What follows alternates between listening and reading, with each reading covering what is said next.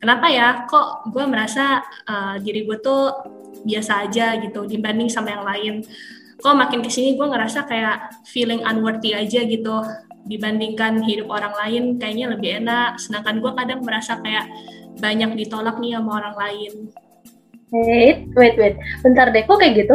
Emang Tuhan pernah bilang ya hal itu boleh dilakukan? Dan emang ada dalam Alkitab hal itu uh, diperbolehkan oleh Tuhan Yesus? Ingat di dalam Yesaya 43 ayat 4, oleh karena engkau berharga di mataku dan mulia, aku ini, dan aku ini mengasihi engkau.